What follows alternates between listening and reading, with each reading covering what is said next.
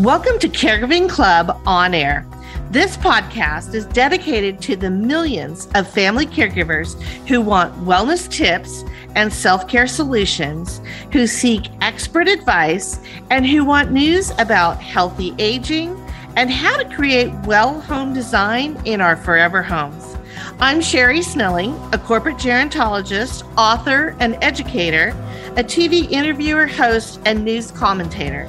I'm joining you from Southern California, where our interviews and news take us all across the country to explore the many ways to help you on your caregiving journey and to lift you up here at Caregiving Club on air.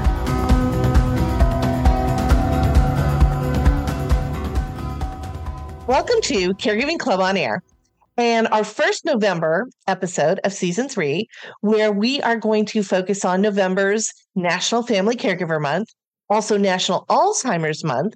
We're going to be talking to three wonderful people in caregiving and Alzheimer's Lori La Bey of Alzheimer's Speaks, and also who has a new book out. As well as Lisa Tyburski of the George Glenner Daycare Centers for Dementia and Dementia Villages, which is part of this town square innovation that they have, and Marianne Sciucco of AlzAuthors. I'm your host, Sherri Snelling. And we have got so much planned for you in November. Of course, November is kind of like our Super Bowl in caregiving because there's so much going on with National Family Caregiving Month. But as I mentioned, also it's National Alzheimer's Month and also National Family Stories Month. And then on November 1st, we have National Author Day. That's why I've got two of our guests today are either an author, Lori La Bey, who is a new author who has a book out called Betty the Bald Chicken Lessons in How to Care, which is for not just kids, but actually people of all ages. But she's also the podcast host of Alzheimer's Speaks, and she's going to be on to tell us her insights over the years of talking to family caregivers and creating the memory cafes, which we'll learn more about. And then she's going to reciprocate, and I'm going to actually be on her podcast in a couple of weeks. So she's a wonderful friend and colleague.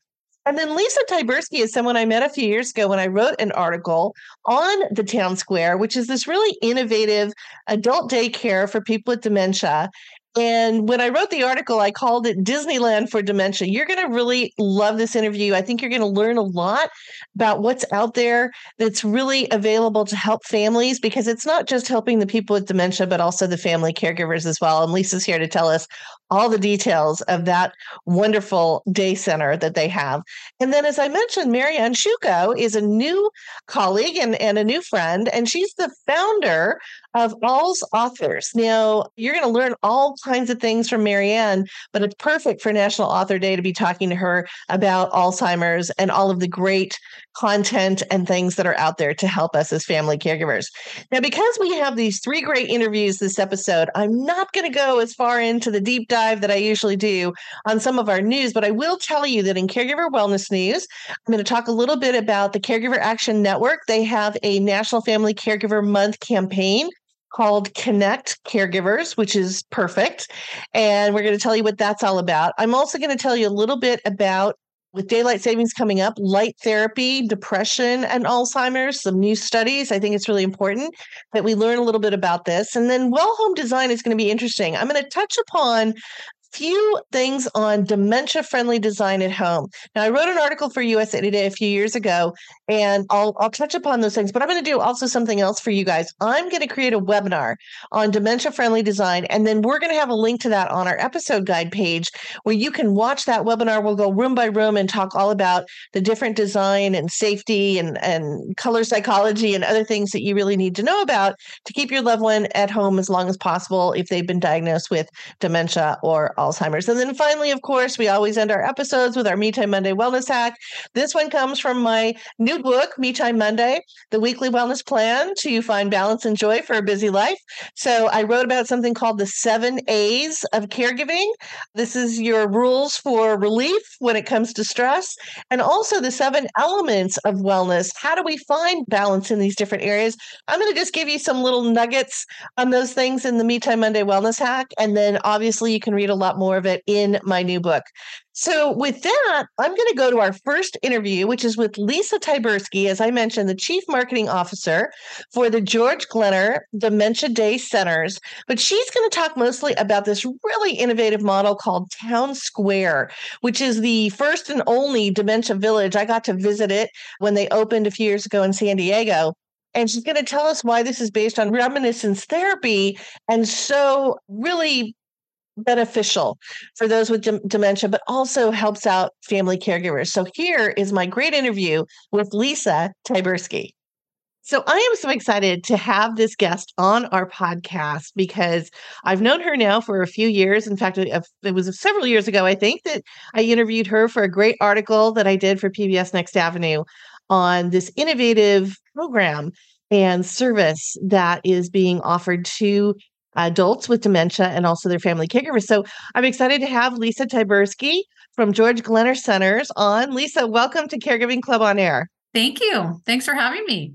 It's so great to have you. And I'm going to just have you tell our audience where are we talking to you from today?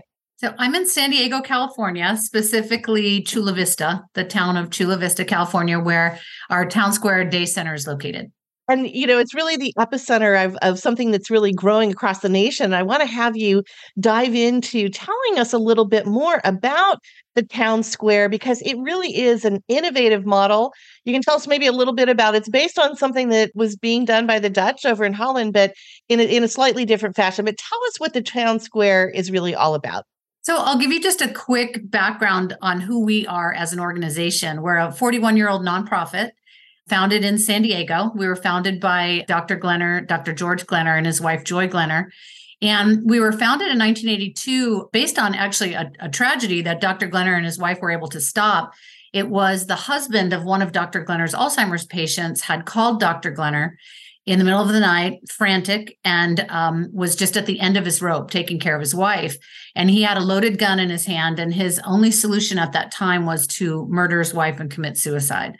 So I tell that story just to, you know, to make sure that people your audience know, I mean, we were we were founded because of because of the need that caregivers have for support. And back then there weren't dozens of home care agencies and beautiful assisted livings and even organizations such as ours to service people or this population. So um, after that, they were able to stop that tragedy. And then after that, they ended up the next day they said oh my gosh research which is what dr glenner was focused on primarily is so important but so is taking care of these people that are living with it now.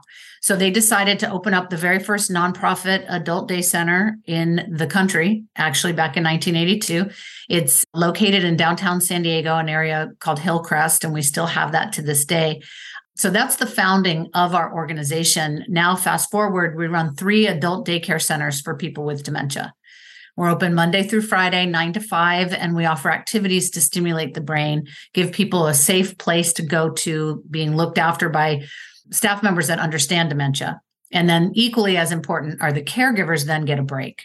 Yeah. And I think, you know, that story is really so poignant. And I had forgotten that kind of uh, origin story. I think, you know, we're so focused on mental health these days and understanding the specific challenges I think that come with dementia caregiving, mm-hmm. how tough it can be and and how you do feel just that you're out of, you know, out of all choices and everything. I think knowing that there's something like Glenner centers out there is really comforting to people. And that's why we wanted to have you on because we need to get the word out that there are some resources out there to help you. And as you said, it's really great for a lot of the family caregivers too who are working and they don't want their loved ones to be sitting home alone or or maybe even just having someone come in. They really want them to be in a safe and socially stimulating place, which is I, I think what the Glenner Centers have done. Tell us a little bit now about this this new model called Town Square, which I I love. I think when I wrote my article, I think I called it Disneyland for those with dementia mm-hmm. because it just reminded me of that immersive world that you step into. But tell us a little bit about what Town Square is. Right. So Town Square is our newest adult day center. So it's the same as the others in that it is a Monday through Friday adult day center for people with dementia. All of our centers do reminiscing, music therapy, pet therapy, art. But Town Square in particular, that we opened in 2018, has kind of take it to the next level. So our other centers do an amazing job with all those therapies, but Town Square, because of its environment, has been able to take it even further. So the whole concept of Town Square is it's inside a 9,000 square foot space in a warehouse building and we've built it out to resemble a 1950s 1960s small town. And the reason that we picked that is our average age of participants is around 80 years old. And typically research has shown that memories are the strongest back when they were graduating from high school, getting married, having kids, early days of raising kids. Those are the strongest memories. So if we can bring people back to a time where their memories are the strongest, we might be able to pull out some of those memories that are left intact, which is huge because if you have dementia, you're going about your day having people around you tell you you don't remember don't you remember you forget what you had for lunch you forget a conversation you're asking the same thing over and over it is very frustrating for the family, but it's also frustrating for the person with dementia because they obviously don't know that they just asked you. They don't remember things and it's extremely unsettling. So if you can put them in an environment where they actually do recall things, like old songs or old posters of Elvis Presley or Marilyn Monroe and things that they resonate with, it just brings such peace of mind to people and such um, like a fulfillment and a purpose because they're having a conversation about something that they do recall. So the whole center is designed to look like 1950s, 1960s town. It has a 50s diner with the turquoise booths and um, we've got a pub and a movie theater and city hall and all of our participants come in and they'll rotate from storefront to storefront we call them storefront they're really activity spaces and then they participate in different activities that are all designed to stimulate the brain keep the brain engaged They'll have activities that are one of five domains every single day. So it isn't just putting people in this space and saying, oh, that's cute. That's a cute diner. That's a cute 1959 T Bird. They involve them with those props.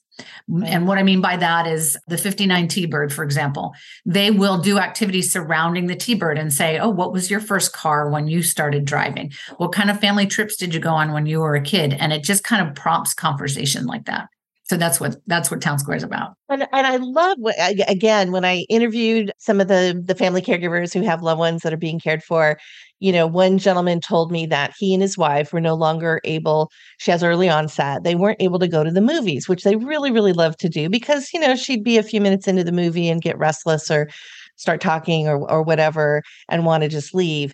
And that that really you know was disrupting for him too and kind of sad they couldn't share that. But now a town square, you've got the movie theater. You can walk in and watch, you know, Clark Gable or Grace Kelly or yeah. Rock Hudson or whoever, right from that era. And and hey, after a few minutes, if she wants to get up and walk around, that's fine. There's no exactly. real disturbance or disruption. Exactly. And I I love that. And I and I love the fact too that you can sometimes have family come in, like grandkids would come in and sit with grandparents, you know, in kind of the bandstand area, and you know, you could listen to music or whatever. But you know, it's uh, it's really tapping into what you said. It's not just the memories, but it's bringing the memories alive again. Mm-hmm. for these adults and then giving them this, immersive experience right? They're smelling the food that they remember they're listening to the, the tunes and seeing the scenes. So it's that multi-sensory experience and it makes them more active during the day. And you told me when we talked that's really great because very often when you sit all day even if you're maybe doing you know some arts and crafts or something but if you're sitting and you're sedentary, then that creates more of that wandering and that restlessness later at night that's really tough for family caregivers. So tell us a little bit about some of these other benefits that a lot of the adults and family caregivers get from this experience.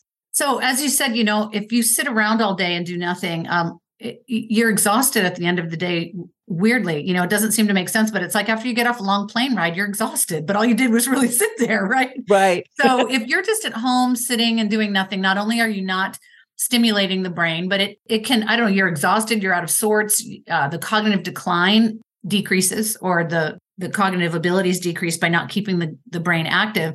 So, by engaging in all these activities and stimulating the brain and socializing with other people, you leave tired in a good way.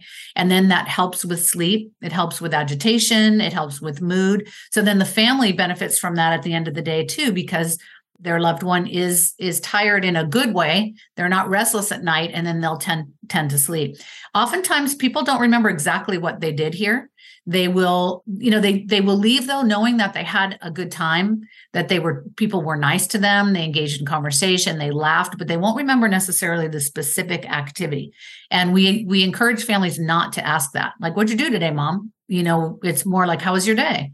Oh right. the people are nice there huh? You know those kinds of things. So it really does have a rippling effect when they go home Right, which is really great. And as you said, you know, it gives them again this experience where they get to tap into some of those old memories. I, I, know you also had, eh, I don't know if it's still there, but there was like a hospital setting, and I think there was a woman who would come in every day, and she'd been a nurse, so she'd kind of come in and cuddle the, mm-hmm. you know, mm-hmm. the the, the faux mm-hmm. babies, if you will, mm-hmm. that you had, and it's just it's comforting that gives her something to do and feel purposeful again right? Exactly. We had a woman in the um in the beginning and she was so great. She was one of our very first participants here at town square and she used to be in accounting. And we were so excited when we opened up the center and we had our first guests come in and she wanted to go home honestly. She wanted us to call her son. She wanted to leave and which was so we were so surprised because she loved it when she first got here so the reason I tell this story though is because that is common. Some people will come in and they're, you know, even though if they toured, they said, great, I'll go, they come and then they think that they're going to be left here permanently. They are mad at their family. They think they're being, um, you know, dumped somewhere. But if we can tap into what, what gave them purpose when they were younger, it will just turn things around. So this example, in this example, this woman came in and you know, we thought she was going to love it just like she did at the tour and then she wanted to go home. So we read her, biography, which we get a biography on all of our, our participants, which is basically a document the family fills out on what they used to do when they were working or when they were younger. Uh, what are their likes? What are their dislikes? So we grabbed that, recalled that she used to be in accounting, and we set up an accounting activity with some receipts for her. So she went into City Hall by herself and she organized all the receipts and then came out and gave them to the, the program director here and then said something to the effect of okay well when i do this tomorrow i want you to make sure you have the date in the right hand corner you know something to that effect. And she came back the next day dressed up in nice you know nicer clothes as if she was going to work. She brought donuts for her coworkers. She felt that this was where she worked and where she was contributing. So she came in and she would sometimes participate in the group activities. But if she didn't want to do that, we would put her in her office, which was City Hall, and she would do these accounting projects. And she loved it. She ended up having her 70th birthday here with all of her friends. She was like the star of, of Town Square. She was like the matriarch of Town, Town Square. It was it was great. And I tell that story though because it's really common for people not to want to be here because right. they don't they again like i said they they think their family's dumping them or they're never going to come pick them up. Right. And, we and can, somehow they're not create, connecting. Yeah. Yes and we can create purpose and enjoyment for for our participants it turns things around and it ends up being a really positive experience. Well, what I love about that, so, you know, as a gerontologist, we talk a lot about, you know, whether it's family caregivers or just adults in general, you know, finding that purpose, that passion in life, and really mastering something and feeling like you're accomplishing something. And that doesn't change because you have dementia and you're really tapping into that. I love, you know, we often talk about so often a lot of our long-term care services are focused on the physical health, but we don't right. think about the person, right? Right. And you're really delving into who this person was, what they did in the past that, you know, made them feel valuable or or whatever it is, which is really really wonderful. I wanted to get into I know you've done some research. Is there any benefits other than what we've talked about that you're seeing out of the research that you've done whether it's for the adult with dementia or, or again for the family caregiver to kind of relieve the stress and all those things what are the things that you're seeing from some of that research? That's that's pretty much that pretty much summarizes it. I mean what we're what we're finding is it's a huge relief for the family huge relief for the family. We come we have people come in here day one they're bickering with each other they disagree on the type of care that their mom or dad or whoever the participant is the type of care that they need. They disagree on the concept of daycare versus home care. Some are in denial that they even have their loved one has uh, this diagnosis. So there's a lot of layers to the emotion when people come in here. And we watch after we are able to give them a tour, explain our services and what we can do to help. We just watch that stress just lift. And then mm-hmm. after the enrollment process is done and their loved one starts attending and they realize that they have this time to themselves to go to the doctor themselves or go to lunch or go to work or or nap, you know, whatever it is that they need that time to do is they they are just so relieved. And also with the peace of mind knowing that their loved one is here and safe and being looked after by people that understand the disease is just huge. So that's one of the biggest effects. Secondly as i mentioned the sleep the mood and the quality of life is is massive really. It's mm-hmm. massive. They they leave having had a great day. They sleep better. And that's really the rippling effect for the family as well yeah, I think that's one of the biggest things when I've attended either support groups for people with who have Alzheimer's and their families or talk to individuals. It's sometimes that wandering, that restlessness at night. Mm-hmm. So the caregiver's exhausted, they're needing to get good sleep, and all of a sudden it's 2 or 3 a.m. and their loved mm-hmm. one is, you know, out the front mm-hmm. door walking down the street. Yeah. Yeah. Yeah. Yeah. So this really can help with that. Now, tell me a little bit about the is it private pay? Tell us how the adult daycare system works, if you will, and what should our listeners know in terms of what are some of the costs or, you know, how, how that gets covered? So our payer source is either private pay, which as a nonprofit, we have just recently raised our rates for the first time in eight years. We try really, really hard to make everything as affordable as we possibly can. So there's there's a private pay rate, which is about $13 an hour. We also accept long term care insurance. So if someone does have a long term care policy with an adult day care benefit in it, we would accept that as a form of payment. We have a contract with the VA. So if someone is a veteran and they utilize the adult day healthcare benefit within the VA system, which oftentimes veterans don't realize that they have that benefit, yeah. which we really encourage them when they come in. They think they need to pay out of pocket, but we say, Oh, you were a veteran. Here, let me put you in touch with the social worker at the VA. And then there's a small copay assigned by the VA. We don't have anything to do with that, but that's a big contract that we have. We also have contracts with PACE programs. I don't know if you're familiar with them, but yeah, tell have, our audience what those are. Yeah, so a PACE program is for individuals on Medi-Cal, which is the California state version of Medicaid. Okay, versus it's not Medicare, it's Medi- Medicaid, so it's Medi-Cal in California. And if people qualify for Medi-Cal, they can enroll in a PACE program which is it's an all-inclusive program for the elderly where you you would have to go through those doctors. Their doctors use the pace doctors which are great. The physicians are great. So if they enroll in the pace program and they're they're covered under those plans we have an alternative care site agreement with these pace programs.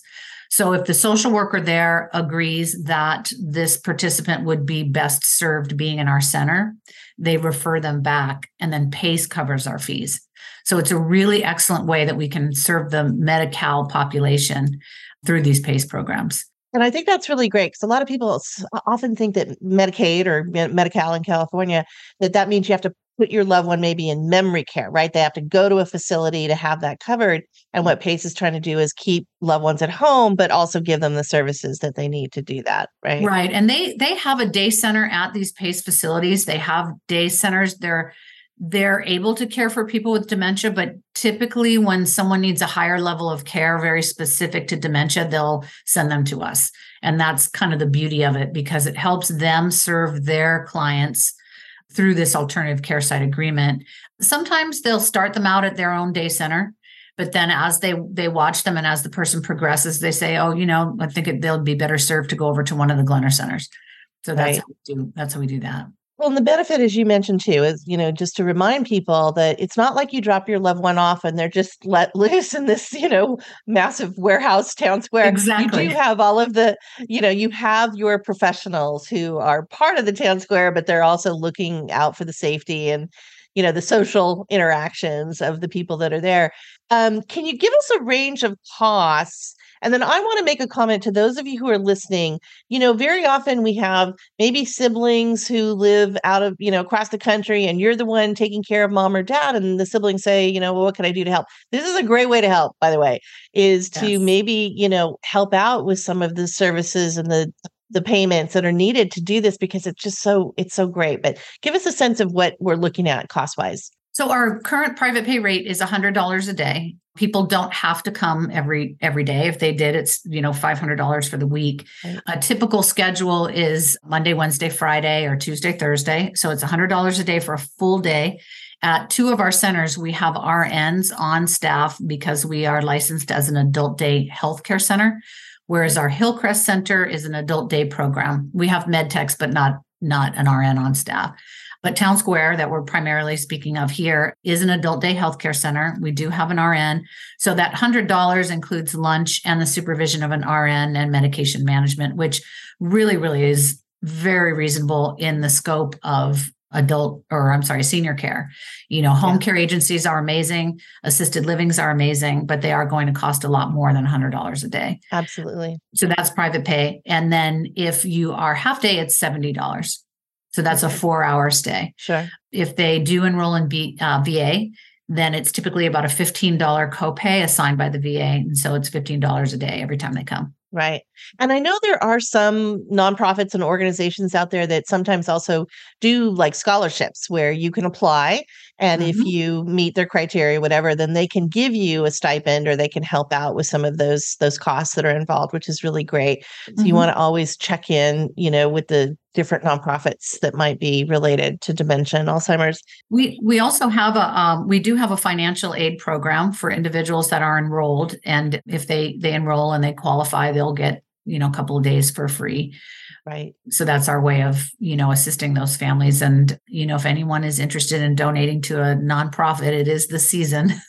Yes, it's the season. Absolutely. It's getting to the end of the year, so if anybody is interested in in donating to an amazing nonprofit, we are we are here. And because we charge so little really for our services, we do rely a lot on donations and grants.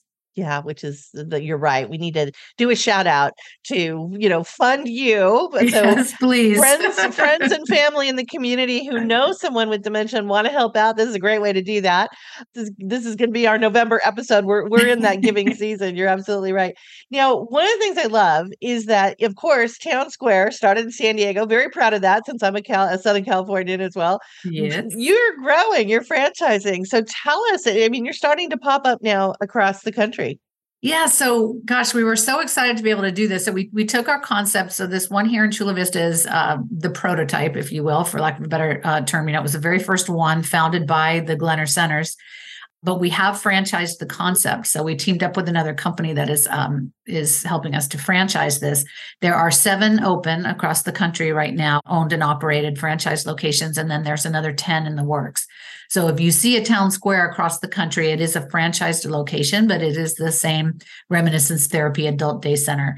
Uh, so we're really proud of that fact that we were able to do that. That's huge. Oh, absolutely. And I know that very often the franchisees will kind of take something that's local, particularly for the residents who may have been living in that particular city or town or whatever for a long time, and they'll do something local. I did notice you sent me a picture I wanted to ask you about. It was with a veteran, mm-hmm. and then there were younger veterans, but they looked like they had on different suits. Were they were they old fashioned army suits or navy suits? I know San Diego's big on navy.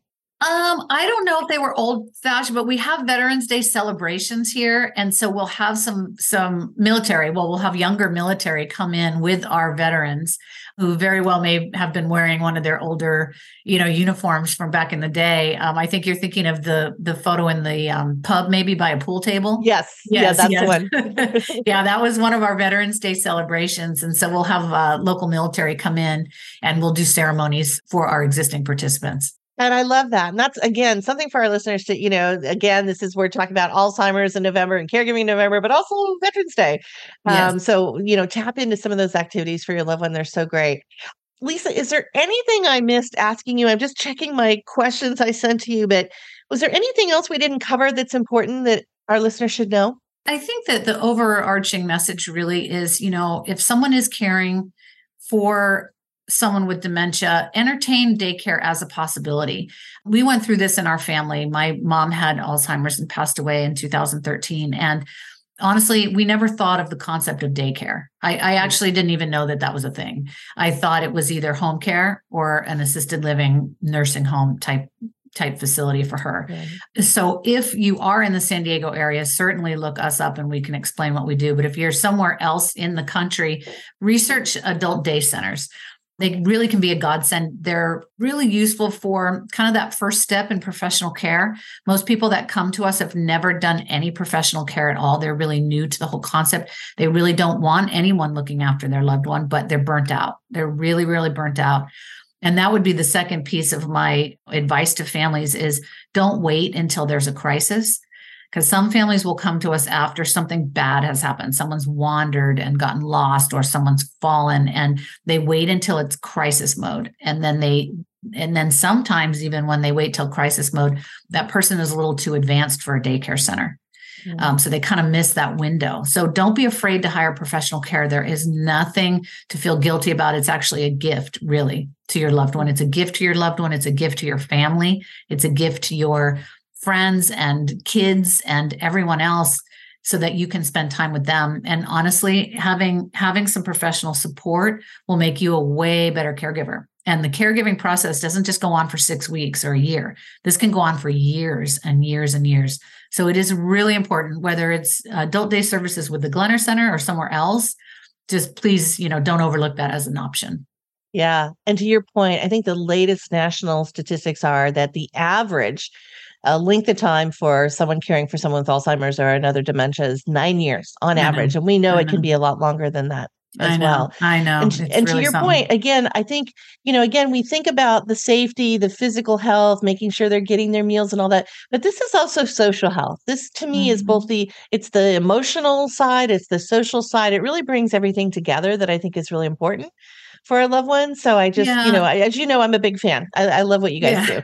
do. Thank you. And yeah, you know, there's really only so much that one family caregiver can do. You know, they're only one person trying to manage their own life and like you said the food and the meals and the shopping and and all of that and then to do this emotional support that is exhausting for someone that's not trained in caring in caring for someone with dementia there's really an art to it. There's ways to speak to a person with dementia. There's things to say and not to say that the average person really doesn't know.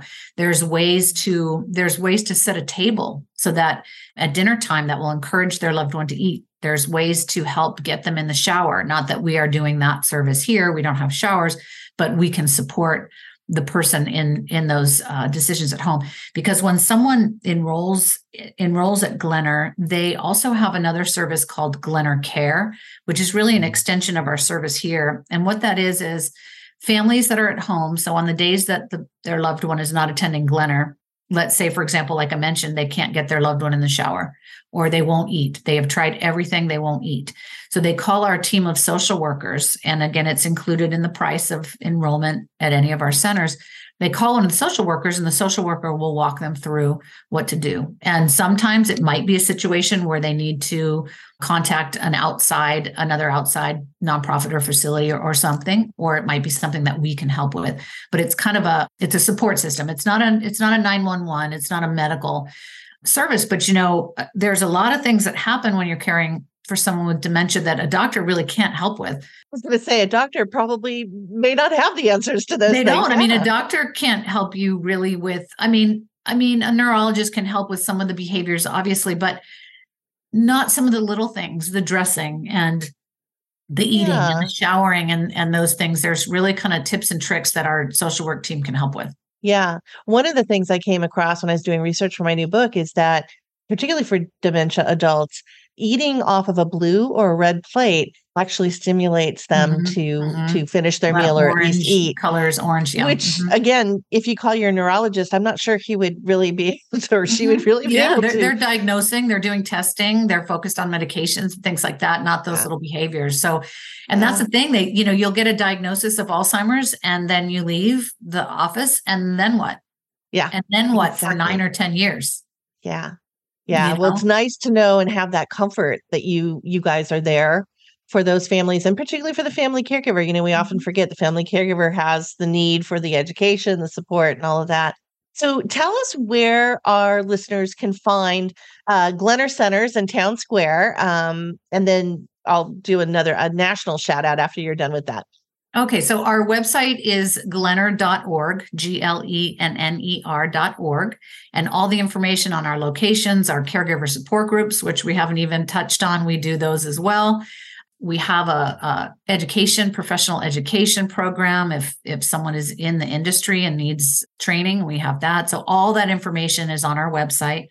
Right. And our locations are in Encinitas, California, Hillcrest, which is downtown San Diego, and then here in Chula Vista. So anyone oh. local to San Diego can find us here. We're going to have that up on our episode guide page. So make a, a, link to it so people can find you easily. And thank you for the photos. We're going to post some of those wonderful photos that you sent us. Good. Thank you. Yeah, of the, the, the people who are in the, the day centers that you're carrying. And then from a national perspective, I'll just tell the listeners that probably your best resource is going to be to go to eldercare.gov, which is the area agencies on aging in your local area. They have a listing of all kinds of services, but they're going to also be able to maybe give you some ideas about the adult day centers that might be in your area across the country. So I'll just do that shout out. Or look for the town squares because they're popping up. Or look for the town squares, which I, I try my best yeah. to keep them up to date on the website. But if you go to our website, there is a whole separate page for town square. Um, okay. There's photos and videos about town square. There's kind of a two minute overview video. So if people want to see what it looks like inside, and some other participant photos. Can they find the different town squares across the country on that yes. webpage? Okay, yep. good. So there's a tab for locations. So they go Great. can go there, scroll down, and there's some coming soon and some are existing. So like I said, I I try to keep up with those as best as possible. There is an email on there to to contact if they want to know, you know, if they want to become a franchise owner. That's another option. If somebody wants sure. to do this themselves, Yep. They can just email from our website and it'll take them to the franchise team. Yeah, Encore Career folks that are listening out there. I know we have we have some listeners who are looking for Encore careers and all of that. So, or even volunteers too that can help out and do different things. And as we said, it's also National Giving Month, so don't forget to support things like Glenner Centers because they're doing such wonderful work. Um, Lisa, it's just been a joy talking to you. Thank you so much for coming thank on you. our podcast. Yeah, so great to see you again. Thank you for thank you for inviting me. I appreciate it. Absolutely. Take care. Okay. Take care. Bye bye. Wasn't that interview with Lisa fantastic? I, I have been in love with these town square dementia villages since I first heard of the concept. And one of the things we didn't talk about in the interview, so I'll just tell you really quickly behind the scenes when I went and visited, Lisa actually worked with designers from Hollywood sets. You know, being in San Diego here in Southern California, we're not not not too far from Hollywood, but she worked with people who do a lot of props and things on sets. So for instance, fire hydrants, which as we know are made of metal and can really stub your toe if you happen to, you know, fall into one or or hit one with your foot. And we know that a lot of people with dementia and Alzheimer's have balance issues. So they wanted to make obviously the town square as authentic as as you know they could, but also safe. So she worked with these Hollywood prop folks, and they have more of these rubberized fire hydrants. So if you did happen to kind of bump into one, hit one with your toe, you're not going to get hurt. Those are some of the little magical things I think that were done in this town square that I absolutely just love. And this is why, again, in my article, I called it Disneyland for Dementia because it really reminds me of Disneyland, where you get immersed in these uh, wonderful environments. You feel like you're another place, another time. Everything from the aromatherapy, the scenery, it's all part of that multi-sensory thing going on in the brain, which is, you know, a big part of what my new book, Me Time Monday, is all about, really talking about neuroscience and our five senses and how that helps us to feel calm and safe and, and soothing and comforting and, and all of those wonderful things. And that's really what, what this is all about. So I, I can't say enough. And I'm so excited that they're franchising now across the because they don't, you know, they started in San Diego near me, but now they can be seen all over the country, which is really, really terrific.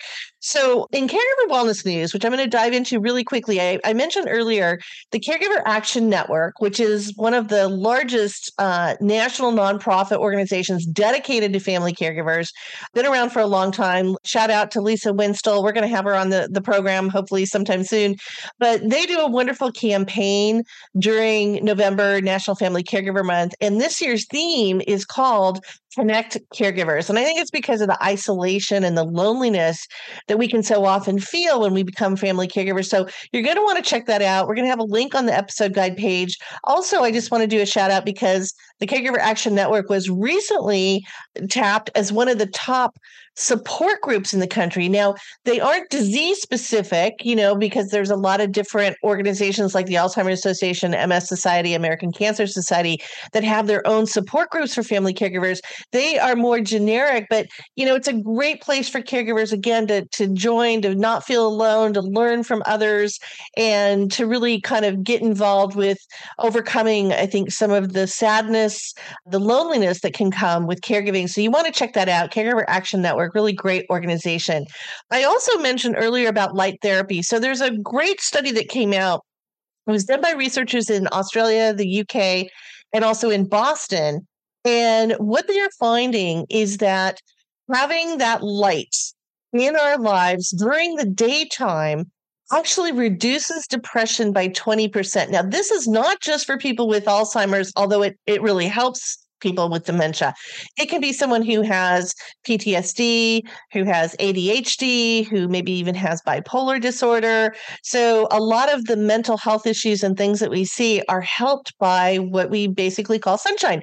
And this is one of the reasons why in my book I write about the sunshine diet it's not really something you're eating it's something you're more doing but getting out and being in sunlight 20 minutes a day now we have daylight savings coming up. That means less sunlight, right? And also, we're going into the fall and winter months again, less sunlight. So, one of the great things that I'm seeing done, particularly again in the dementia community, is the use of light therapy lamps, which can give you that same kind of feeling. It really, what it does is it really interacts with your circadian rhythms. And it goes back to that ancient brain that I talk about in my book when we were out on the African savannah and we had light and dark cycles that really kept us in balance in terms of our health. Well, with someone with Alzheimer's or dementia, their circadian rhythms are out of balance. And so this is why we want to help try to breathe that equilibrium back. And you can do that with light therapy. So just 20 minutes a day of light therapy is helping people with dementia sleep better through the night, helping them not get up at 2 or 3 or 4 a.m. and, and feel anxious and feel energized and want to wander or whatever they want to do it helps keep them in that sleep pattern. So it's really something you may want to check out. Again, it's also, you know, it's it's good for all of us who might be feeling a little slightly depressed or something we call seasonal affective disorder, which is something we get when there's not a lot of sunshine. So it's used a lot by people who live, for instance, in Alaska where there's less sunshine uh, during certain months, and also in Portland, Oregon, where there's lots of rainy days. So it can really, really be helpful.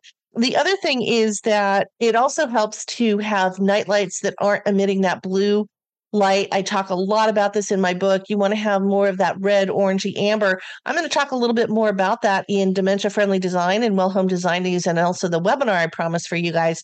So I'm not I'm not going to go into it now. I'll, I'll do a lot of details on it when I do that webinar, but you may want to check that out. And that's something else, you know, that we definitely want to think about. The other thing that we know is that having that sunshine, having that light also helps us with that feeling of loneliness. And we know that feeling chronically lonely increases our risk for dementia and Alzheimer's later in life by 40%.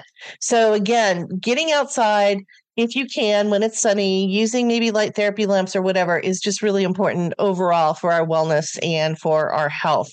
And as I mentioned, a lot of this is in my book. I do a deep dive on a lot of the research, but also a lot of the good tips and solutions I think that will help us overcome some of these things that really they don't cost a lot, they don't take a whole lot of time, but boy, lots of benefits that we can get from being in nature and having those types of environments that make us feel more calm, you know, from all the stress in life.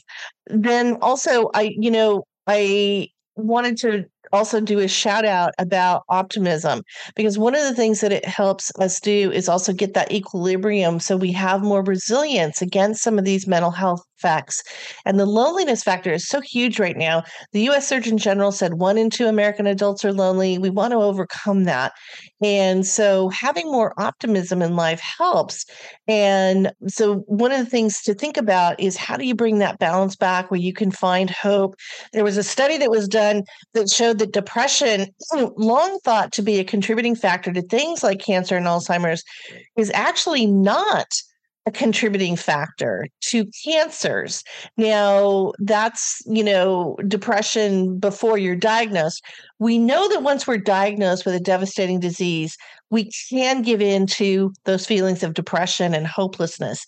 And so it's really important, again, to try to find the optimism that you can, the hopeful therapies, clinical trials, whatever it happens to be, lifestyle changes, whatever it happens to be that gets you through becomes really important because that depression also impacts our immunity and our ability to fight colds and flus through the season, but also to heal ourselves. You know, if we're going through chemotherapy for cancer or even just with brain health, we want to be able to have those healing um, feelings and emotions that are releasing the right chemicals in our body to make us feel better and help with all those things and help to avoid avoid things like Alzheimer's late in life. So overcoming loneliness, having more optimism, really, really good for our overall health.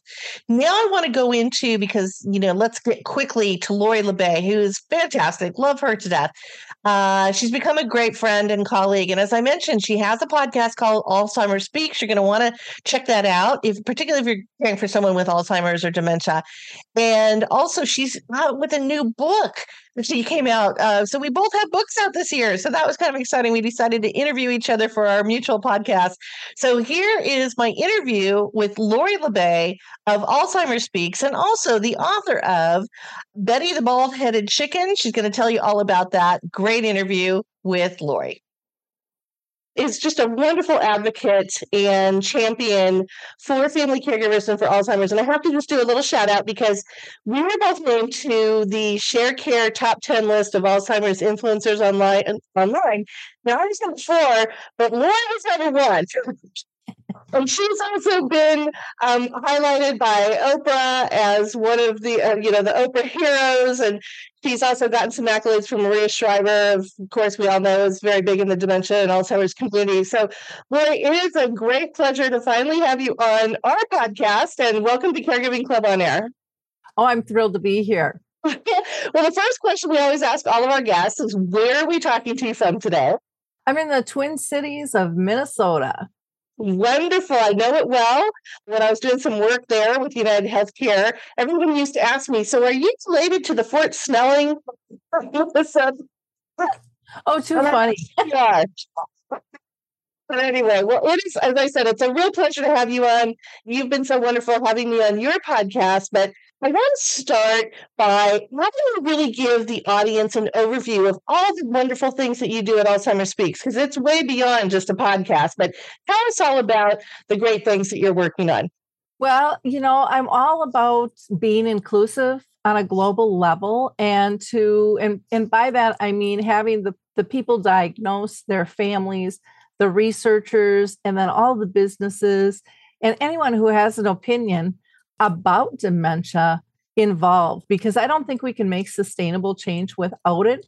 So I consider Alzheimer's Speaks kind of like a megaphone to raise those voices and to connect people to services, products, and tools. Because, Sherri, as you know, there are so many services, products, and tools out there that people don't know about. You know, there's not a way to really find them. So um, you know, we've developed a Dementia Map, which is a global resource directory, and that was recently during COVID. But you know, I have the the radio show, which is actually a podcast. But I, you know, I started it back when people weren't using the term podcast. Um, we have dementia chats where I facilitate a conversation with people living with dementia, and they lead the conversation and they tell us what it's like and those are great conversations for people diagnosed to listen to, but also for families, because a lot of times you can't always ask your loved one a question without you know getting a skewed response or or getting friction between you. So there's so many ways both professionals and families can learn from them.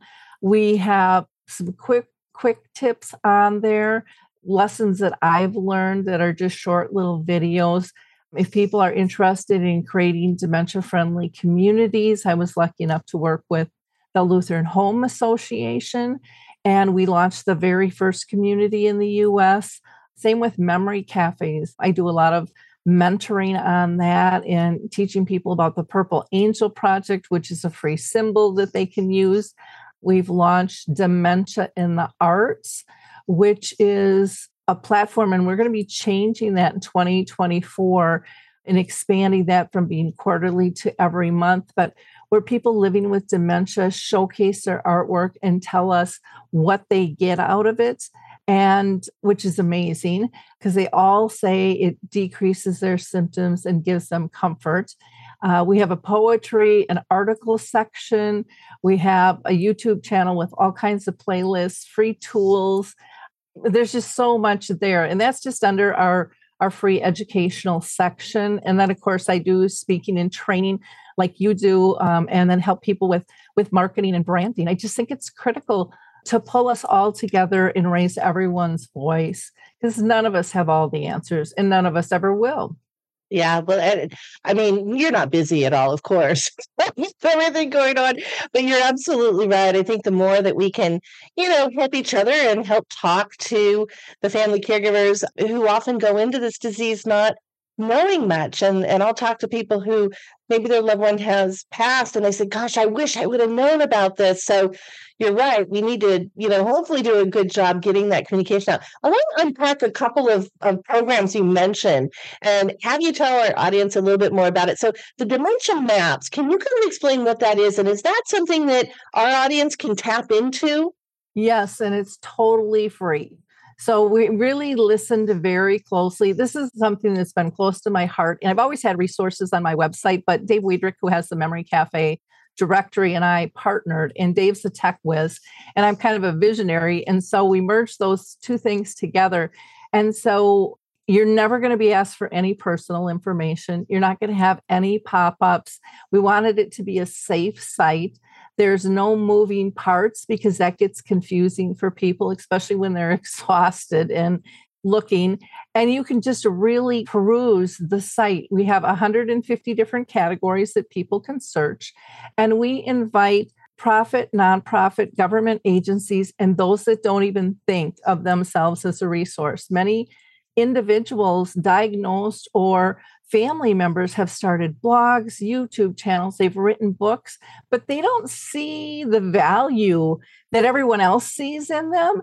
So we mm. want them to be part of this as well. And we wanted to be able to you know offer plans for for people to be part of this um, we have a free plan and then we have two paid ones but we didn't want money being an obstacle because mm. just because someone doesn't have a budget or doesn't choose to spend it doesn't mean it's not of value to the end user. So everything is end user focused. And so the the resource directory is just a part of this though. Then we also have a calendar of events. There's a glossary of terms and then there are wonderful wonderful articles on the blog. And one of the big things that i hear and i'm sure you do too uh, sherri from people all the time is you know, I, I I went to their site, but it's not where it used to be. So we were very adamant when we built the site to have set buckets so things are never going to move. And mm-hmm. also to be able to have multiple ways to search because we all learn different, we process things different. So um, we just tried to build a site that again was was free was accessible we're open to feedback you got ideas for us. We really want to listen to the consumer and we want to pull like i said all the resources together but we are approaching this differently. We're not buying lists and just putting people in. We want to know and vet everyone who's in there and we want to make sure that people are actually going to respond because I don't know about you, but I've gone to many sites where I've put in a request and I've never heard anything back. Oh, yeah. There's a lot of that out there. Well, what I love too is that you know, there are really great resources out there. We know about the Alzheimer's Association and uh, Us Against Alzheimer's and some other groups and stuff, but sometimes they don't have a comprehensive list. It's not everything you're looking for, and they're limited on maybe some of the resources. That's what I love. You've really pulled so much of it together and made it easy for people, kind of like more of a one stop shop. Now, you mentioned the memory cafes, and I have always thought this is such a fascinating, wonderful idea. Tell us a little bit more about that. And I know that you started it, but it's now grown, right? So they're in a lot of different local communities. Tell us a little bit about that. So the the concept is really from overseas. So I don't want to take any credit away. It's kind of like the the dementia friendly um, communities and businesses that didn't start here in the U.S., but they are so gracious overseas. They're like just take it and they will come. And so what I loved about the Memory Cafe was it brought the individual diagnosed and their loved one together. So often we split them up. Mm. And for a long, long time, we only had groups that were focused for the caregiver. The person diagnosed didn't really have any support. And what people weren't realizing was that their friends and family, which is very common, fall away. They don't know what to say, they don't know what to do. And so their core peer group and support group has disappeared. And what they want more than anything is to belong is to feel at home. And I don't know if you saw this clip by Brown, but it was just amazing. And she was talking about her research. And it just really slapped me in the face. Like she said, it did her. She said, you know, we always want to fit in. And she said, but what she found in her research is really we don't want to fit in. Fitting in is work and being somebody who we're not. What we really truly are all looking for is to belong. So these people can show up, be their authentic selves. No one has to be embarrassed or ashamed. And they, they laugh and they cry together. They end up going out for lunch and dinner and walks. They call each other at three in the morning because they know someone else is going to be up, maybe if they're struggling. And there's just this instant connection is just, uh, it's, it's such an honor to facilitate these groups. And they're, the beauty of them is there's so many different types. In fact, I just did a panel interview with a whole bunch of memory cafes on what they do, and many of them are entertainment or activity focused. Some of them will do something together and they split them apart. Um, the one that I do now, we used to have three, we're down to one we just talk because that's what the group wants. They're like, I can get these other things by going to other events. Just tell us where those are. But they love their friendships and, and they just blossom. It's interesting. I, I just recently did a TV interview and we were talking about what are the secrets to living longer. And it's those quality relationships. You're right. It's being engaged, feeling like you're part of a, a tribe or a group or whatever. And what I love is that you really also take away the stigma of the disease. You know, because a lot of people still don't know about Alzheimer's, a lot of the family caregivers, as well as those with the disease, feel there's still a little bit of a stigma. And this really takes that away and just brings the joy into the activities and things. So we're all dealing with stuff, you know, yeah. and so yeah. this is just another one of those things. And I mean, gosh, for anyone who's got any kind of medical diagnosis, Uh, they shouldn't be blamed for it. I mean, right. Right. we all have stuff. we do. Even just yeah, emotional health and all these other things we talk about. It's like, man, we all we all have stuff going on. You know, I want to get to you know, I kind of did this a little bit maybe backwards, but I really want you to share your personal story, Lori, because it's so poignant and beautiful and you were a caregiver for a very, very long time with your mom. So tell us a little bit about that, because then I think that's going to help us segue into the big news of this interview is, is your new book. But please tell us about that that journey with your mom. So my mom lived with dementia for 30 years. Yep, you heard it right, folks. 30 years. People like, oh no, it can't be that long. But there's a lot of people out there right now that I know are living 15 and 20 years, and they're still maneuvering Zoom, they're leading meetings, they're speaking, they're doing all kinds of things. So this is really going to be the norm. For my mom, she's been gone since 2014. It wasn't the norm. In the first 10 years, as a matter of fact, she was told it was her hormones of which she kept telling her doctors, This ain't my girlfriend's hormones. We talk about this stuff. This is different. But, you know, he wasn't educated. Most weren't back then. And even today, it's still very common for people to not get properly diagnosed. And so we really urge people to, to get in to a neurologist that specializes in dementia because, you know, this journey, uh, so many people think as soon as they get diagnosed, it's the end. It's the end of the season. You know, right. start packing up. You're leaving this world because that's what we're told at the doctor's office as we walk out. You know, right. get your affairs in order. And if we would have done that as a family, just think of the years we would have been like looking at our watch going hey you know what's going on here and, and, and, struggling and and so there was so much joy my mom's disease i tell people was the biggest gift i'll ever receive in my entire life because it taught me to live better to look at things in a new light and you know, Sherri, like you, I, I've always thought that I'm a good person at heart, but I think it's made me a better one mm. to not be as judgmental, to really appreciate the little tiny things. Like one of the one of the lessons and one of the beliefs I have about my mom living as long with this disease is I truly think she stayed to teach me to teach others to wow. reframe this disease. Um, because again, there are so many gifts. And uh, can I share one like little story? Yeah, I just want to say wow, because now I know why you're one of Oprah's heroes, because that was a really, that's a great, powerful statement. Right. You know, oh. she stuck around to help you and teach you, which is really wonderful. Oh, yeah. Well, uh, you know, one of the things that I, I teach people is I, I call it tears, fears, and joy. And I always ask my audiences, what do you want? Well, everyone with joy. I want joy. Uh, then we have to look for joy. We have to create it. And yep. so our tears are normal. They're part of the grieving process. And as you know, with dementia, there's a lot of ambiguous loss. It just it's constant and it drops little bombs right and left. And you never know what you're going to miss and for how long it's going to be gone because it could come back too. And it's normal to grieve. But what I found was I had to reframe that grief and realize that how lucky am I to hurt this bad because I love so deeply. Yeah. That's a gift. That's a it gift is. to hurt that much and to miss somebody that much. And so many people never experience that. Yeah. And, and so that helped kind of pull me out of the rabbit hole. And mm. then the other piece was you know, we project into the future. And if you're like me and type A, you're doing plans A through Z of how you're going to avoid everything you've heard of that could happen.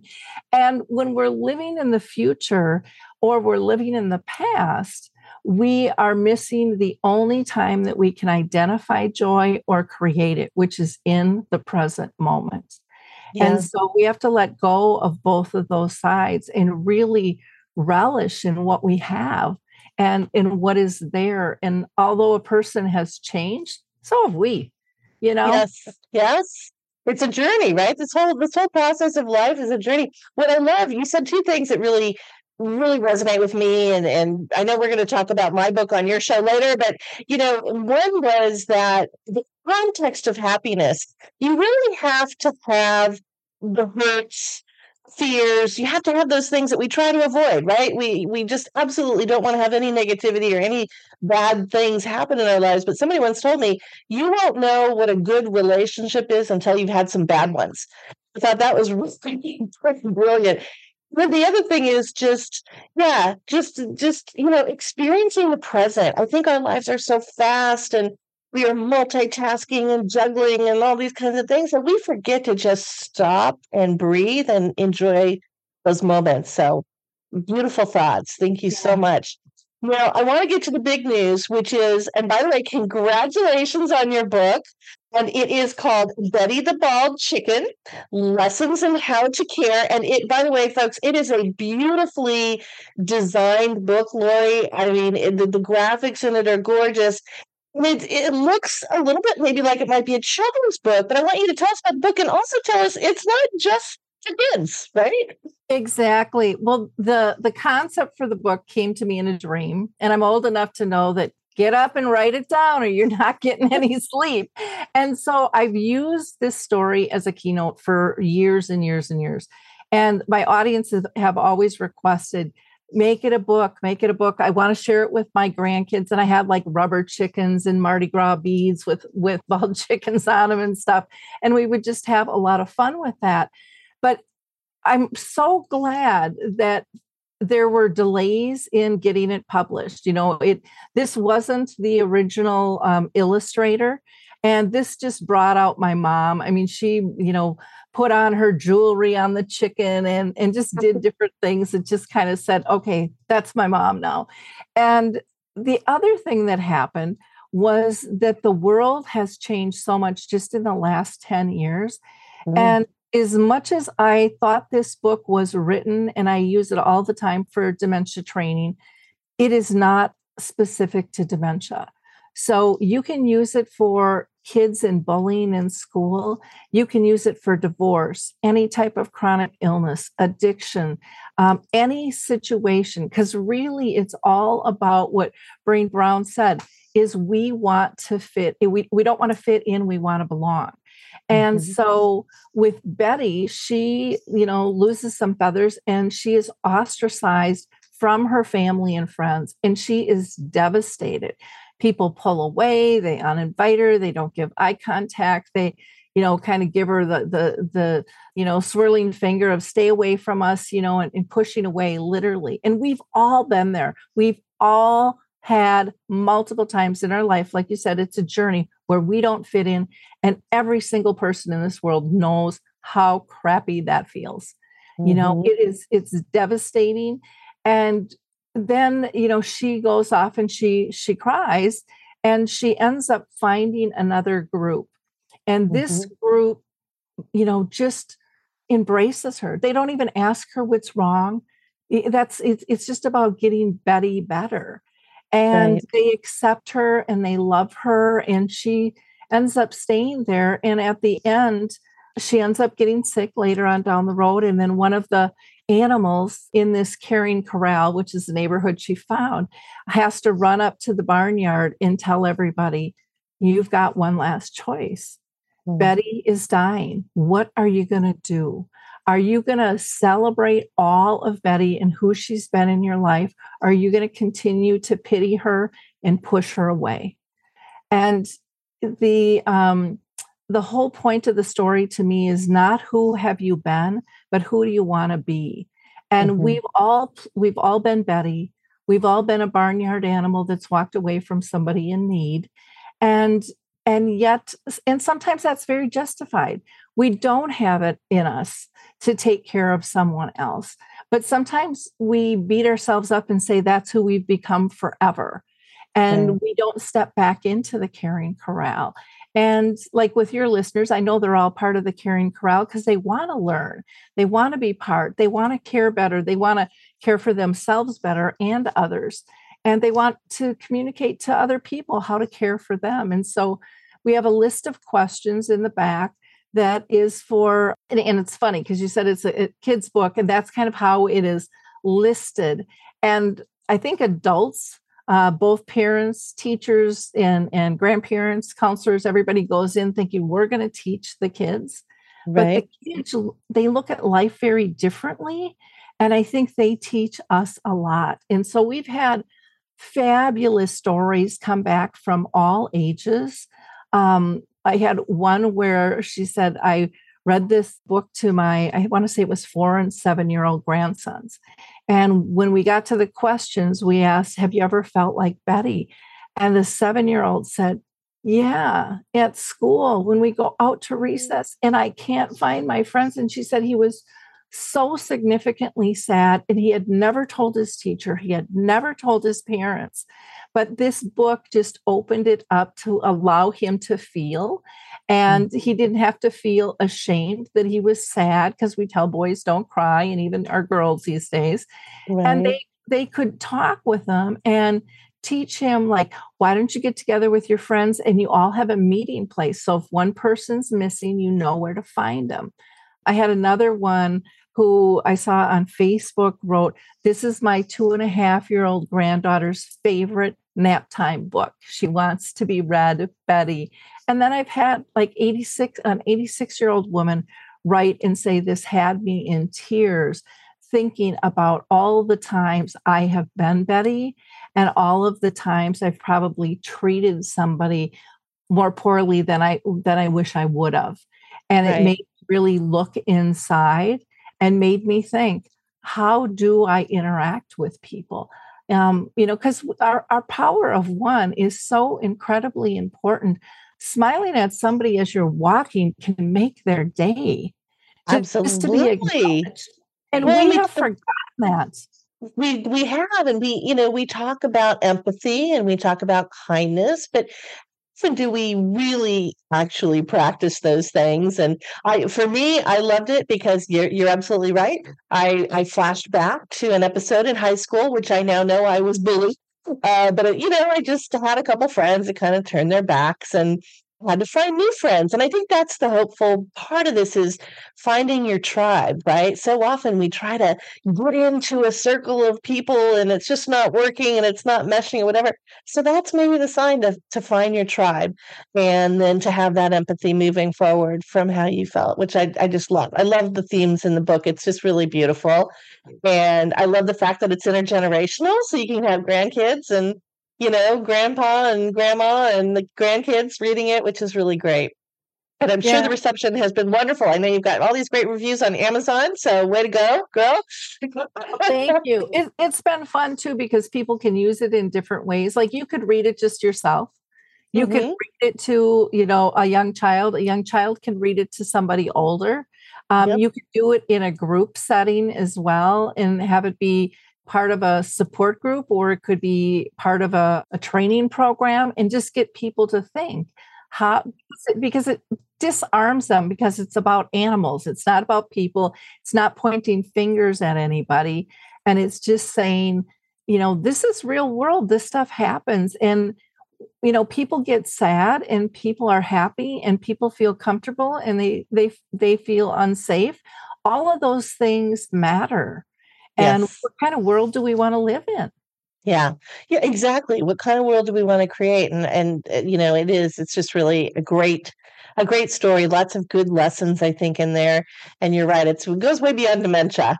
Mm-hmm. So, but um, uh, is there anything, Laura? You talk so often to family caregivers of dementia. You have experts, of course, on your show. Is there anything that you feel is really important for our audience to know, or any you know pearls of wisdom that you want to share with some of the family caregivers out there, particularly who might be caring for someone with Alzheimer's? I think one of the biggest things that I'd like to tackle is the fear that they don't know who I am anymore. And what I found on my journey, which I found fascinating because I never expected this, but there were two camps of friends, and all of them I thought were really good friends. One asked how my mom was doing because they really wanted to know. The other group asked how she was doing to give me permission to never go back to see mm-hmm. her because they were so uncomfortable on how to help me. Mm-hmm. They would mm-hmm. prefer for it just to end. And I and what I want to tell people is, you know, as as they progress, somebody might lose their words. That's really common. It depends on the type of dementia that they have. They might lose their ability to do things they've always done but don't for one second think that they will lose their connection with you. It is always there. And if I can share another story, this kind of points it out. Sure. My mom was living in a nursing home and they ended up having to move her to the lowest functioning, you know, floor. That's not what they call it, but that's what the rest of us call right. it.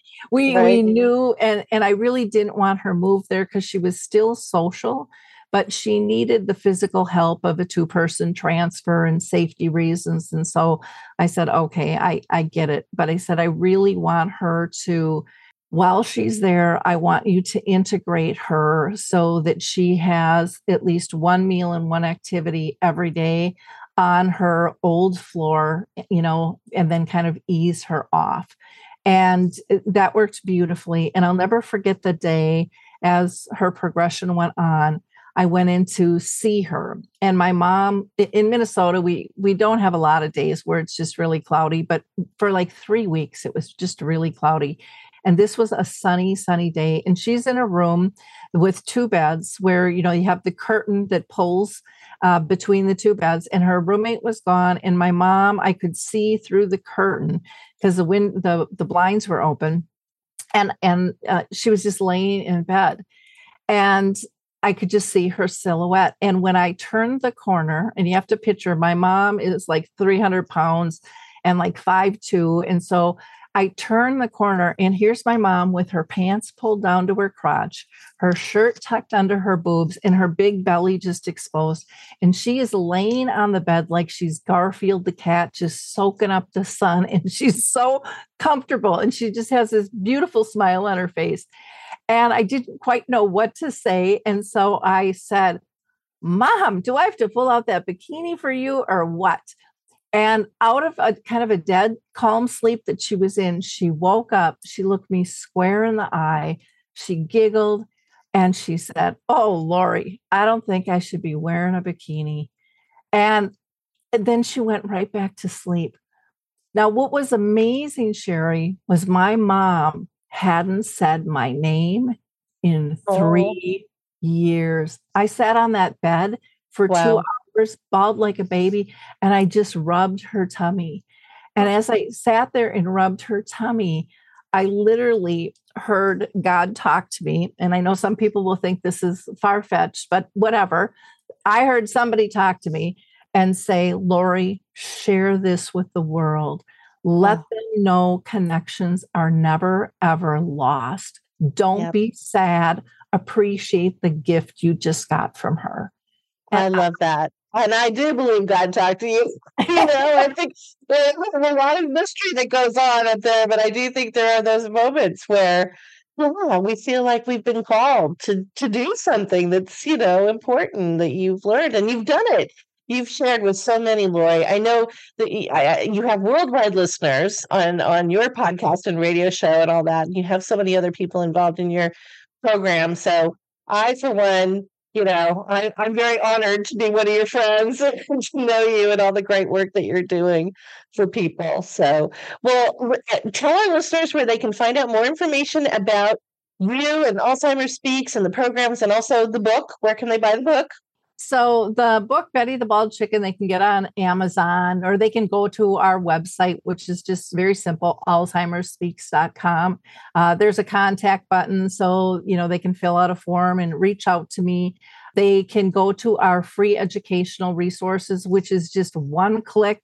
You go there, you'll see all these graphics. You can pop open all these different modalities to use. And like I tell people, share them don't keep them to yourself you know i've been curating this information since 2009 you know and it, it doesn't get old because someone's always entering this phase of the journey and mm-hmm. you know we can help so many people by what i call being a giver of hope mm. just like click and share you know, yep. it takes seconds. It doesn't cost you any money, but you don't know in your own sphere who is dealing with an issue like this.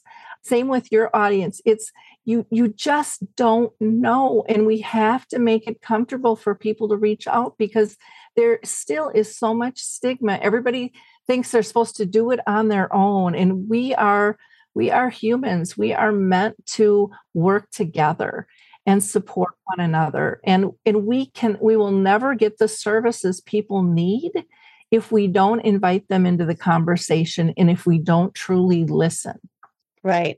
Well, and you're absolutely right. I think, you know, I talk often that um, as family caregivers, we have to pay it forward, right? We have to take this knowledge and this information we've learned and, and push it forward, give it forward, share it forward, whatever you want to say, because that's how we help people you know, to, with all the different challenges, but also in as you you know shared with us so poignantly, the silver linings.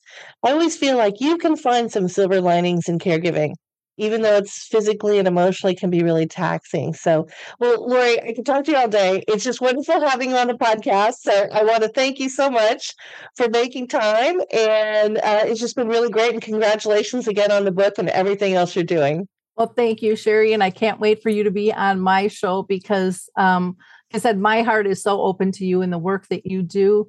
Uh, it's, I just feel like we're kindred spirits on a lot of levels. We are. That's for sure. It's great talking to you. And thank you again, Lori. Thank you. A great interview with Lori. She is so wonderful. And I'm so thrilled. I'm going to be on her podcast, Alzheimer's Speaks. So you're going to want to check that out on November 7th and all her, her other wonderful guests that she has. We'll switch seats. She'll be the interviewer and I'll be the interviewee or the guest on her show. But I just, I, I really love Lori and what she's doing. And she's such a force in the Alzheimer's dementia caregiving space. I was really grateful that I had her on the podcast for this episode. So now let's go into well home design. As I mentioned up front, I'm going to give you guys a special gift. I'm really passionate about our home environments and really how do we make those environments as conducive as possible to our health and wellness.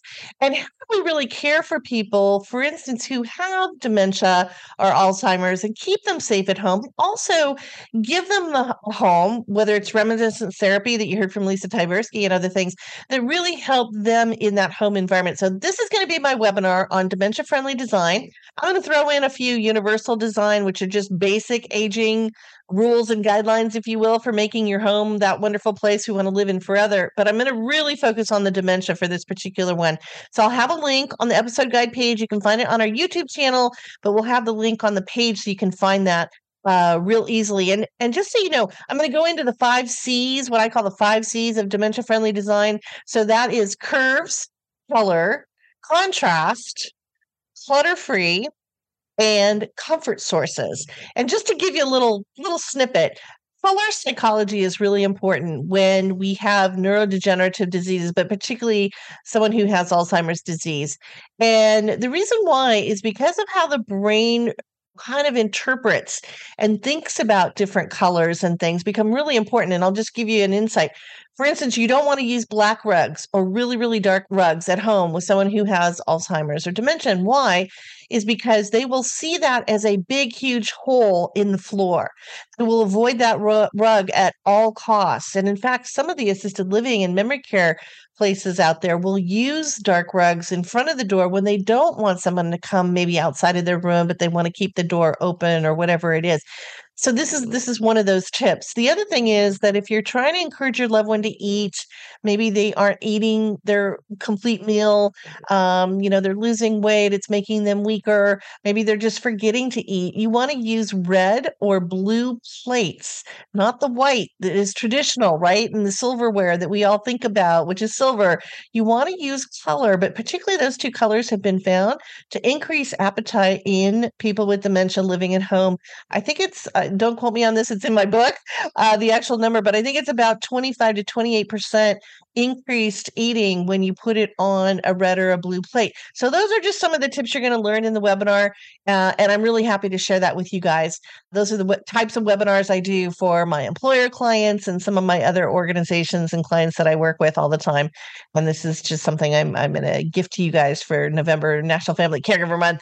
Also, you know, I talk a lot about the Snug Home. That's my new blog on this environmental home design to help boost our wellness. And I talk about cozy reading nooks. And it's really important that we read. One of the things that's been found is that people who stop reading uh, non or uh, fiction novels like historical novels, biographies, or something where they just have to follow a story. Sometimes, if you're older, that can be an early warning sign of Alzheimer's because they can't follow that story and that character. They keep forgetting what happened to them a few pages ago or when they read it last night. And so they'll start to stop reading those types of books. Now, my book is a nonfiction. You can jump around all over that book and find whatever chapters or, you know, pages and things you want to read at that given time. But it's really important that we think about that when it comes to our loved ones and their reading habits, and also that we all have a sanctuary place where we can curl up with a good book. It's actually really great to aid in mental health and gives us creativity in solving problems because we learn about these fictional characters or we learn through a nonfiction book like mine some things, some solutions that can help us make us feel resilient. We can get back at it and master our lives and control certain things that we don't have a lot of control over. So reading is really, you know, important. And that's why I was so thrilled because November National Author Day which we're celebrating, uh, to have on Marianne Sciucco, who's somebody new that I just recently met, who co-founded All's Authors, and she's going to tell us now what AlzAuthors is all about and how it can really help you, whether you have dementia or Alzheimer's, or if you're a family caregiver of somebody with Alzheimer's. So here's my interview with Marianne Sciucco. So I am really thrilled to have Marianne Sciucco, who is the founder of AlzAuthors, on our podcast today. She is really wonderful. We've recently met and and become colleagues and friends, and I just think what she's doing is so wonderful. I thought it was perfect to share for this particular episode where we're really focusing on Alzheimer's and caregiving and all those good things. So, Marianne, welcome to Caregiving Club on Air. Hi, Sherri. Thanks so much for inviting me. Well, it's just really great to have you. And I want I want to launch right into having you explain a little bit about what AlzAuthors is and what you do and how you bring the community of, again, people with dementia, but also their family members together. Okay, awesome. So, AlzAuthors is the global community of authors writing about Alzheimer's and dementia from personal experience. Those are the key words to help others currently on that path. So our goal when we started, there were two of us, my co-founders, Vicki Tapia and Jean Lee. We wanted to have start a venue where people could, caregivers could find quality resources for their dementia journeys and not have to spend a lot of time looking at things that maybe really didn't apply to them or just didn't interest them because we know that caregivers have very little free time Right. And certainly don't have a lot of time to spend on the internet trying to figure it all out. If you go to Amazon or Google and you put in a, a search for, say, you know, books about caring for my mom with Alzheimer's, you're going to get a lot of stuff, and a lot of it might not really be appropriate. So, we decided we would start a blog back in 2016 and invite authors who had written books like ours, because all three of us have written books about the dementia journey from our own personal experience. We would invite other authors to have a guest blog on our blog, and then we would promote all of that through social media. So we right. did that for one month in June 2016. And at the time, we dumbfounded. We had no idea how are we going to find 20 authors to write blog posts for us because we had no back no background or experience or anything in any of this but we did and at the end of the month we had more still waiting. So we decided why don't we just keep it going? because we really liked what we were doing and we liked each other. So we said let's keep going. We'll do a new author every week and we'll see what happens. And so here it is now we're in 2023 and we have 350 authors and more than that in books wow. that have all been carefully vetted.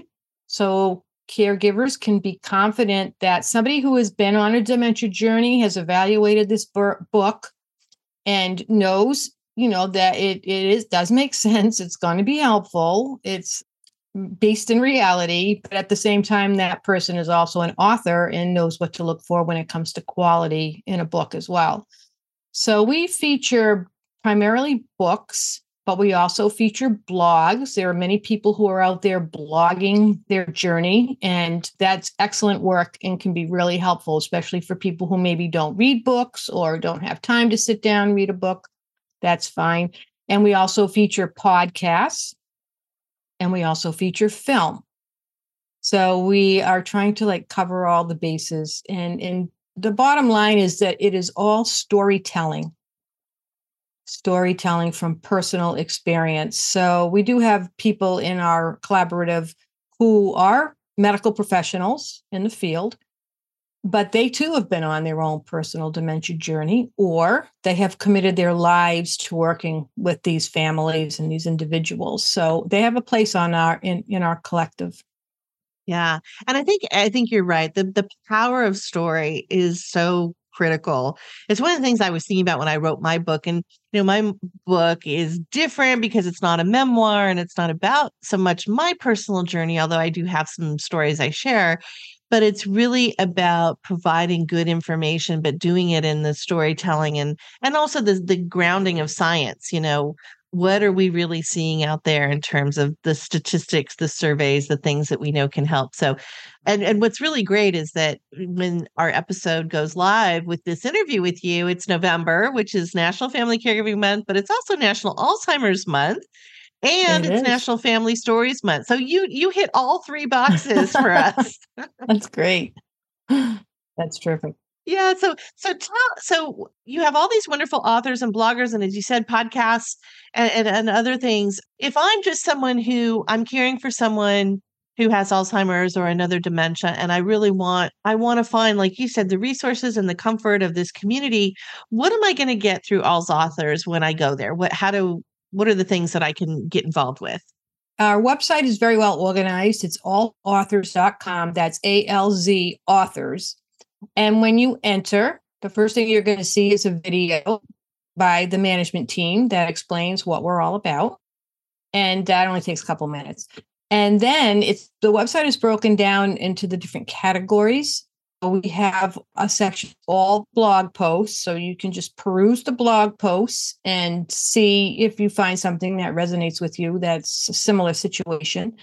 Uh, or you can go to our there's a search tab, and then you in that search box you can put in exactly what you're looking for. So if say you're caring for your dad with Lewy body disease, you can put those terms in, and then the different blog posts that have that those words in them are going to pop up. So you're not going to waste a lot of time looking through blog posts that are about caring for your mother because that's not your that's not your story so you could find um, through you know browsing the different blog posts and, and that's what we do. We we read and vet the books but we invite the author to tell their story or the story behind their story in a blog post. So you get to know that person a little better and why they wrote what they wrote.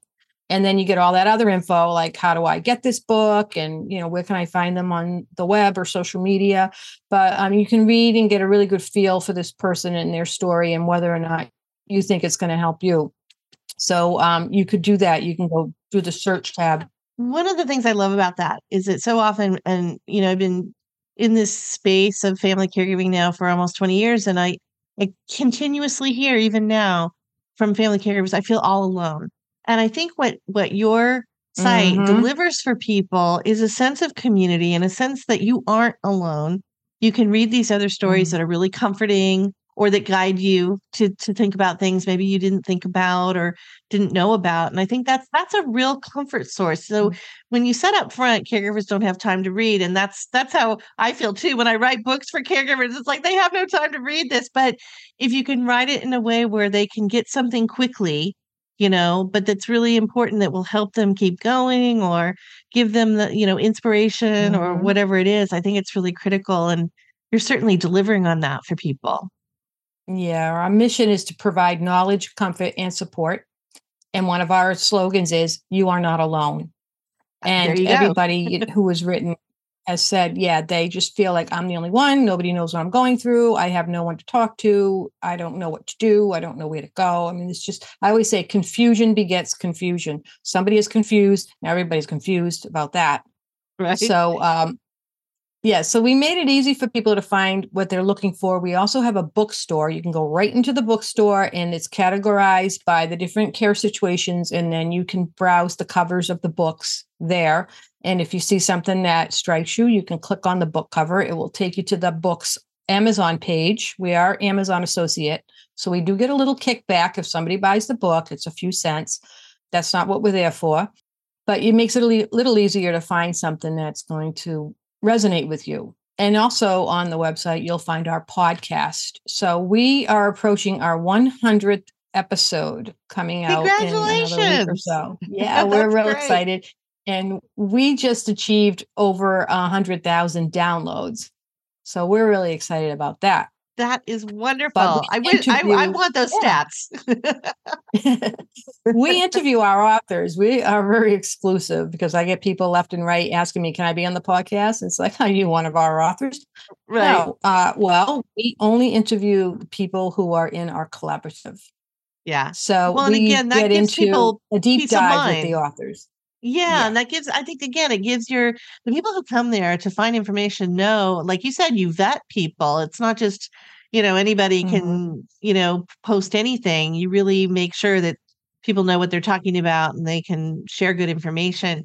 Well, Marianne, mm-hmm. this has been wonderful. Is there anything else you want to tell our audience that they should know? And then I want to have you tell us again where they can find Alz mm-hmm. authors. One other thing we do is virtual presentations with our authors. Again, today we did a panel with four authors who are all living with dementia, and it was all sharing their stories on how to live well with dementia. That'll be coming out soon on the podcast and on our YouTube channel.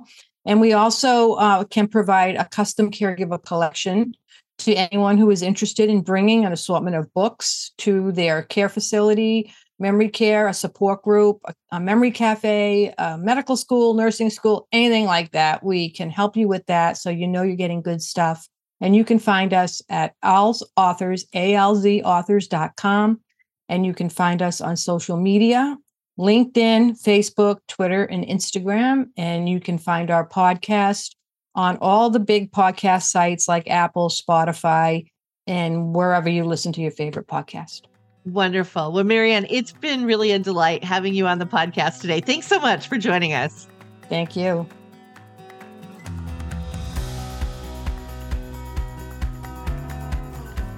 And now for our Me Time Monday Wellness Hack. This episode, we focus on November National Family Caregiver Month with the seven A's of caregiving and the seven elements of life balance from my new book, Me Time Monday. Seven A's of caregiving from my new book start with accept. If you are in a caregiving role, your time flexibility has changed. Rather than abandoning self care completely, you need to accept that while it may at first appear you have no time for self care, that notion has to be replaced with how do I find five to seven minutes for me today? Acceptance is the bridge to wellness. The second A is adapt. As a caregiver, you are already adapting. You have a disrupted schedule, new problems to solve, more time dealing with both the physical and emotional needs of your loved one, as well as your own emotions about having a loved one who needs more care. Plato famously said, Our need will be the creator. This later became the idiom necessity is the mother of invention. This book, Me Time Monday, will help you be creative in finding small ways to find your Me Time Monday. The third A is out. Being able to accept the limits on your self care needs without abandoning them altogether means you have to put your adaptive plan into action. Fourth A is ask. Sometimes an action plan may mean asking others for help. This helps you turn time poverty into time affluence.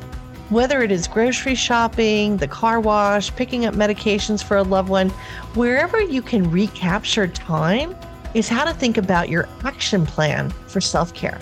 While a spouse, a friend, or even Instacart can help you do your grocery shopping, you just found 30 to 60 minutes to focus on you. Step A is assess. If it was a bad week and self care evaporated, do not beat yourself up. There is always another Monday in the calendar to restart the pursuit of wellness. Assess what derailed you and look forward to finding another shot at wellness next week. Monday will become your friend because it is there week after week to encourage your efforts and guide your progress. The sixth day is abandon. You want to have moments when you live life with abandon and throw off all the constraints that hold you back from joy and laughter. You also want to ensure you do not abandon your self care plan. What you will abandon is anxiety, depression, and stress. And finally, the seventh A is applaud. When you become a caregiver, you do not get a lot of accolades and a lot of thank yous. This means you have to thank yourself. Finding little rewards and feel good moments where you understand that despite someone upsetting your equilibrium, you were able to get life back into balance. These are the reasons to applaud yourself for the gifts you give to your loved one and to yourself. Now, the other seven in my book is about the seven elements of wellness for life balance. When you're creating your wellness plan, it goes beyond exercise, nutrition, or meditation. That is just the tip of the iceberg. To find life balance, we have to look at the seven elements of life as identified by the ancient Greeks, Chinese, and Indian health practices. While trying to find time for all seven of these elements may seem daunting at first, My Me Time Monday book shows you how to take baby steps, or what I call microflows, in just seven or less minutes a day. So, whether it's physical, social, environmental, emotional, intellectual, financial, or spiritual, these are all of the elements of wellness that help you bring that balance back into life. I also use the colors of the rainbow to illustrate how so much of our well being is tied to nature and our feelings of happiness and joy are supported through color psychology. So, whether it's seeing beautiful greenery, putting on a yellow shirt, or buying yourself yellow flowers, finding orange, which makes you feel happier, all of this is part of the color psychology of the Me Time Monday program. You know, the Native American Hopi tribe has a word, Quatsi. It means a life out of balance, a life tethered to technology that has lost its connection to nature. What my book and my Me Time Monday program and workshops are all about is helping to guide you back to that balance in life that brings you hope, resilience, a sense of meaning, and joy. I hope you enjoyed this Me Time Monday Wellness Hack. Each episode of our Caregiving Club on air podcast features a new Me Time Monday Wellness Hack, and you can find these and more in my new book, Me Time Monday The Weekly Wellness Plan to Find Balance and Joy for a Busy Life. And visit the book information at MeTimeMonday.com or CaregivingClub.com. I hope you enjoyed this episode of Caregiving Club on Air. Please hit the subscribe button to listen to us on our newest channels Amazon Music, SiriusXM, iHeartRadio, Pandora, as well as Spotify, Apple, and Google Podcasts and other listening channels. And check out all the resources and article links on our episode guide page at caregivingclub.com. Just hit the podcast tab at the top, and you can email us with comments and questions at podcast at caregivingclub.com.